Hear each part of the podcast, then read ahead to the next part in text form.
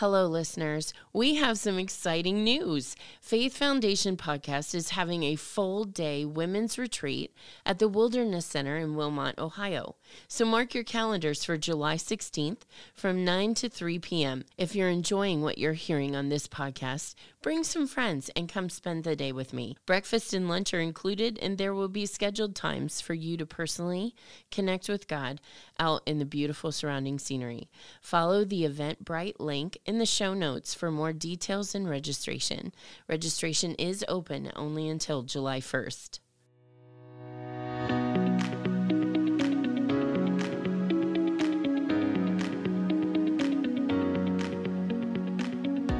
Welcome to Faith Foundations with Open the Word with Circle of Friends podcast. I'm your host, Gwen McCaslin, for this Discipleship Wednesday series. And we are, we've just finished up the wisdom books of the Old Testament in the midst of our Old Testament survey. And so if you're bogged down in some of these, it's okay. You can, you don't have to keep up with me on these. These are ones that, you know, as you're reading maybe through your Bible in a year, or if you're just wanting to open up to Obadiah eventually, when I get Obadiah done, you can listen to that podcast. So you don't need to listen to the Old Testament survey in sync although it is helpful. Um, and you may find along the way, if you are dropping into the series to pick up a specific book, that I might reference a, a past podcast. If that's the case, just look up that podcast and listen to that one, and it should fill in any anything I didn't cover in that specific books. Um, podcast. Anyway, okay, so I am going to intro, um, introduce our next section, and actually our next two sections of uh, books of the Old Testament. And for the most part, it's the second half of the Old Testament. Um, but we have five books that are far larger in their content than the rest of them. And so they've lumped those together and called those the major prophets. And remember, the prophets are the ones that brought God's word to his people including things like warnings of judgment, um, warnings and hopes for the immediate future, as well as things that were to come um, in the distant future. As and then the third thing that they kind of include is this hope for the coming Messiah. And one of the things that we talked about in um, one of the last couple uh, podcasts is that uh, there was this word shepherd that was capitalized. And when it was used before, it referenced the new King David who was to come, the new shepherd that was to come. And so uh, you know, it's those little pieces of foreshadowing of the Messiah that eventually Jesus fulfills tons of prophecies. And honestly, I think when I take a break after we complete the Old Testament, one of the things I'm going to do is do Old Testament um, prophecies that were made about the Messiah. And we'll talk about how Jesus fulfilled them. Um, and that should be a really interesting little set of podcasts. But I want you to kind of have those before we look at the gospel accounts because those are going to be things that you're going to see as you read through the gospels. All right, so on to prophets. Now, up to this point in what we have done for podcasts, we have seen several prophets already.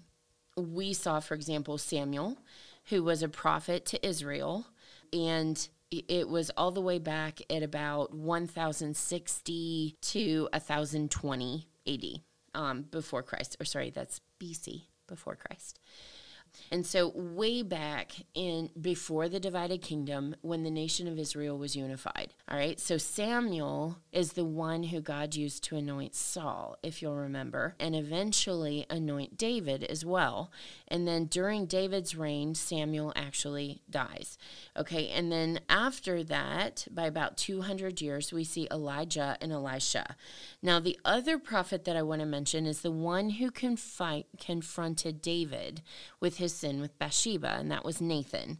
Um, Nathan's not mentioned a whole lot, and so by far, Samuel, Elijah, Elisha are some of the most well known of the prophets.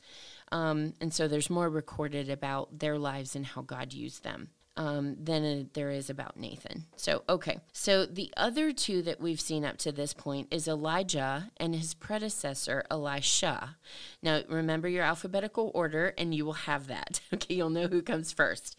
Okay, because J comes before S. All right. Um, the other thing you need to know is that for everything that Elijah did, Elisha, who came after, asked for double portion. And so you see seven miracles that Elijah performed, and you actually is recorded 14 for Elisha. Okay, so I wanted wanted to say that about those. Those guys are roughly around 870 BC to about 800 BC are their lives. Okay, um, the next one in order would be Jonah, okay, who we know the story of Jonah. He was sent to Nineveh, didn't want to go. God intervenes with a big fish and a storm and all kinds of stuff, and basically upsy daisy, and he is on the shore of where he's supposed to go. And so God intervenes with him. We will cover him later because his book, the book of the story of Jonah is included in the minor prophets. Okay, so those are the smaller books, and so they got labeled minor. Okay, then you have Amos, um, time wise, you've got Amos, Isaiah, Hosea, Micah, and those guys are all in the 700s. Okay.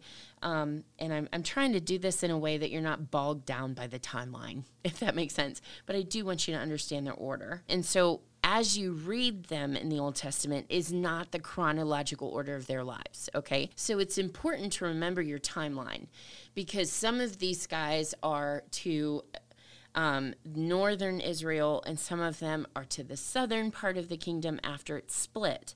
And if you need a refresher on that, you can go back and look for the episodes where we talk about what happens after the life of Solomon, because the kingdom divides at that point, and we've got a list of about 20 kings for each.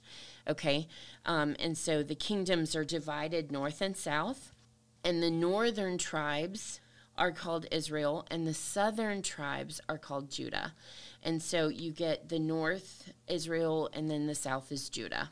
Sorry, I don't know how clear any of that is, but this is stuff that honestly was very difficult for me to keep track of in my head as a young adult, even. Um, and quite honestly, even before I studied it, it was kind of murky waters. you know, if you'd asked me now, it was divided into two, I might have been able to give you Israel and Judah, but I don't know that I could have told you the location of which one was on top. All right. So in any case, it's you know this is where I'm going to send you to consult with your map because you can see where Jerusalem is located. If you look, um, it'll kind of tell you the northern Israel did not include Jerusalem. The line was above Jerusalem. Okay, and so you have those distinct kingdoms, and they never reunited. Um, what actually ends up happening is that Israel ceases to exist um, as a northern kingdom as a kingdom it ceases to exist after the last king uh, that's listed and it never it, it never shows up again okay uh, yeah and we've talked through that so remember too that that northern kingdom had all bad kings um, they they didn't have any that in any way tried to be faithful to God's covenant with His people. Now, the southern kingdom, Judah, um, had actually a couple of good kings. They had about eight out of 20 were considered good kings. And it doesn't mean that they were fully in line with the covenant that God had made with his people. It means that they were trying. they were to some extent following what they were supposed to follow. But most of those kings, except for one, actually allowed the high places to stay established. There was only one of those eight who read God's word and went, Whoa, whoa, whoa, whoa, whoa, we got to get rid of those high places, and actually tore them down, um, which his son came right behind him and undid his progress. So, if that makes sense. So, we have some examples of good kings in that southern um, kingdom of Judah. All right, so why I tell you that? It's important to know because the prophets are the mouthpiece, they're the spokesman that God sends to warn people to get back in alignment with the covenant, that God's going to you know your god's patience is is expiring as we speak and he's going to bring punishment. He's going to bring consequences in. Um, and so there were the three part things that prophets talked about um, remember. They one they would bring word of judgment um, that there was impending judgment coming unless they got in line. There would be warnings and hope for the immediate future, like what was going on in the next year, couple months type of thing. Um, and then there was this far off prophecy that sometimes there would be statements that are said that have a now meaning, but then they would also have a future fulfillment. Um, and then quite a few of the prophets have um, prophecies about the coming Messiah, you know, where God will establish his kingdom on earth uh, for eternity, forever. Okay, so those are some things to keep in mind. All right, so let's go ahead and let's talk about the two divisions of prophets. Okay, um, we have the major prophets, and those include these books. We have Isaiah, we have Jeremiah, we have Lamentations, Ezekiel, and Daniel.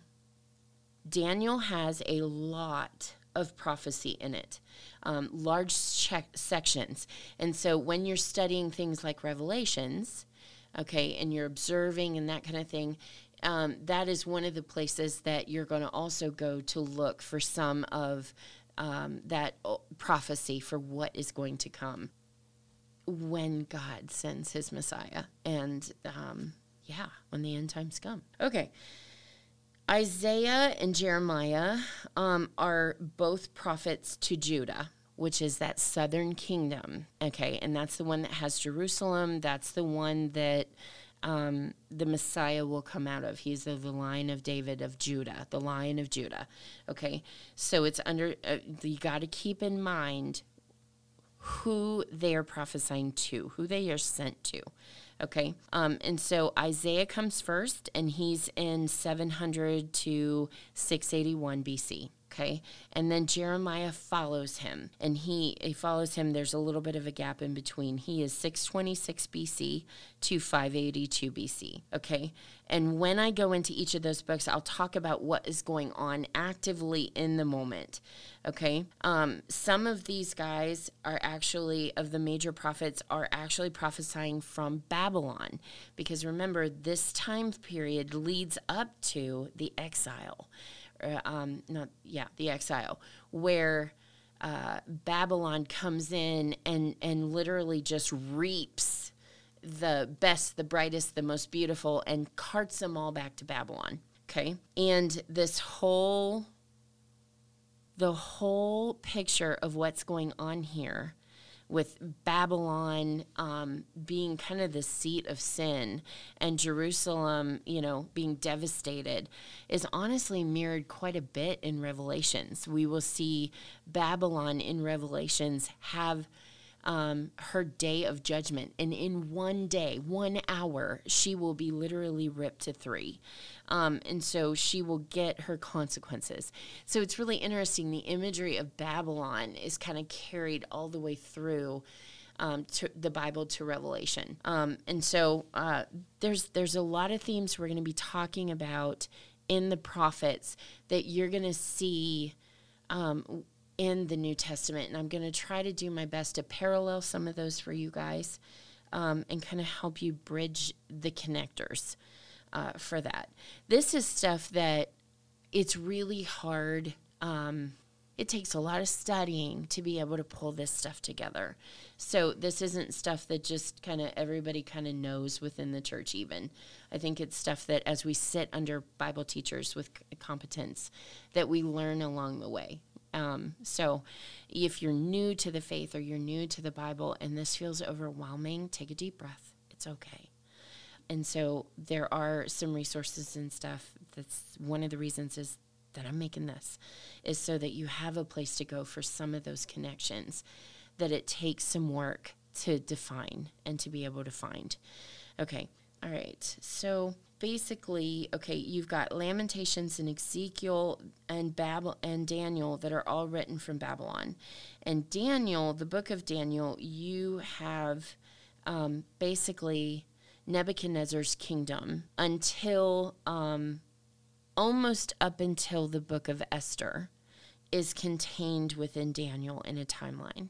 And so you see him carted off, you see young men carted off, um, probably in either the first or second wave. When I get there, I'll clarify because there were two waves where they were kind of, it, it's almost like a threshing wheat reaping, is what they did. They went through the land and literally just, just, just harvested the best, the brightest, and the most beautiful it's something that we're very familiar with the Greeks doing, um, but it's something that actually started way back with Babylon, um, where you would go into a foreign country and you would basically strip it and you would take everything of worth of value from wisdom to philosophy to writing to literature to art their best and most amazing stuff that made them who they are you you basically pillage and you take home and you incorporate it into who you are to make your nation better brighter uh, more amazing healthier whatever and so that was kind of something that was done we definitely see that all the way down through greece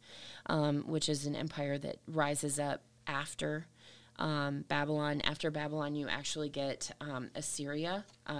If if you remember in Daniel, you'll get that statue. Well, that statue coordinates with the next several kingdoms that take over after um, after the fall of Babylon. It's taken over by the Medo Persian Empire. Um, and just to kind of give you a headline, uh, kind of a Babylonia is 626 to 539. Um, and then you've got the Medo Persian Empire, which is 539 to 33 332 BC. And then you get Greece taking over in 332 to 63 BC. And the thing about Greece is that we have this unifying of a lot of different areas and tribes and and tongues with the spreading um, of Koine Greek across the entire region. And that was something that you see Alexander the Great and his armies do to unify the areas, give them one language. And into that context comes the New Testament, which is written in, guess what? Koine Greek. Um, and so it allowed scripture to be written in the common language of the day. So by the time you get to Jesus's um, time of life, they're, they they all know Koine Greek. They're multilingual. You know, they would know Hebrew, and some would even know Aramaic, um, which a lot of Jesus's quotes are in Aramaic. Um, and so some of that has to do with uh, Jesus being from uh, Nazareth, um, uh, north of in like that area, because you got to remember that would have been Northern Kingdom type area, and it was considered hillbilly heaven up there. And so for everybody in Jerusalem, you know, the cities more, they would look down on people up there as being uneducated, rude, um, not having the manners, that kind of thing. And so basically, it would be kind of our idea of being a redneck almost, you know, just um, yeah, I don't know. So stereotypical. Sorry, guys. but anyway, uh, I'm just thinking of some comedians and it makes me chuckle because they've made a whole career on mastering um, a certain type of stereotype with that. But anyway, um, okay. So you can definitely kind of see what we've got here. Um, you know, as you move through this, it's important to know where the prophets are ministering to, where they're writing their um, uh, their book from, um, and that kind of thing. Okay. Um, and, and for example, in books like Jeremiah, there was a message to the brand new exiles who are in this foreign land and they're trying to decide whether they're here for a moment or whether they're here for a lifetime. And so when you get to chapter 29, um, in the very beginning of it, it talks about how they need to build homes and plant fields and es- basically establish their livelihood because they're going to be there for about 70 years, a lifetime. Um, and so there definitely is a, a, context that you have to keep in mind for the book. Because otherwise statements like you, you need to pitch a tent and build, plant vineyards and fields is not going to make a lot of sense okay? And a passage cannot mean something to you now that it did not mean to its original audience in its original context okay? So in other words we need to be careful with 2911 for I know the plans that I have for you, declares the Lord plans to prosper you and not to harm you. And we need to understand that that was written to a people that had literally been captive, held cap, er, like caught, trapped, and carted across the known world to a foreign place. And literally, they had no idea how long they were going to be there. And they honestly felt very abandoned by God. And into the midst of that, God speaks I know the plans that I have for you plans to prosper you and not to harm you, to bring you a future and a hope. And then he goes on to talk about how if you seek him with your whole heart, that he will be found of you. And so, for people facing hopelessness, a lot of what these prophets did is it carries this ray of hope, um, this remnant of hope um, and so you can see that all the way until, you know, we got, we've already talked about Ezra and Nehemiah, where they get to come home and they're building their temple and the wall around Jerusalem. Um, okay, so I don't know. I hope that's a good understanding. And then you have a lot of these minor prophets that have different places and times that they're writing that we'll kind of go through um, as we go. And so each each um, podcast will highlight the context and so on and so forth. And I'll give you some idea of what's going on in the history of each one. Because if you're going to read in some of those, you need to know what's going on. Okay, so I think that's all I have for an overview. So I think I'm going to make this a shorter podcast today. But thank you for joining us. And please give us some feedback. I would love to know if you think there's something I'm not covering that it would be great if I did. Um, if there's a topic for the future that you want me to put on my list, um, I would absolutely love to um, add on some topics if you have them. Um, I will be honest, right now, I think I have enough to go for the next two years. of just things I would love to cover um, or little podcasts to even put together. So, after we get done with Old Testament survey, we're definitely going to talk about the prophecies from the Old Testament that are fulfilled in Christ and the ones that are waiting fulfillment um, for a future time. And so, we'll talk about those. Um, and then I'm not sure what else I'll include, but then we'll move on to the New Testament. So, again, as a reminder, although it is in the show notes, you can look down below the podcast under the information we list. And the very last thing will have our email. Um, but if you've got a pen and paper, it is open the word podcast, all lowercase letters and no spaces. So it's all jammed together at gmail.com. Drop us an email. Let us know you're listening. We'd love to know how this has blessed you. We'd love to know, you know, if you struggled with a podcast, please let us know. Um, because I definitely, this is kind of hard to talk and, and, you know, I don't know where you're at. And so I definitely would love to speak with that if you're struggling with something you know, if there's something you're curious about or questions that you'd like to have, you know, maybe answered or addressed later, please let us know. You know, it's possible for me to even drop you an email back. Um, the girl who kind of feeds or catches our emails, so to speak, she can forward anything on to me directly and I can give you a response quicker. But we definitely definitely would love to hear back from you guys. So, again, just really appreciate you guys and thanks for joining.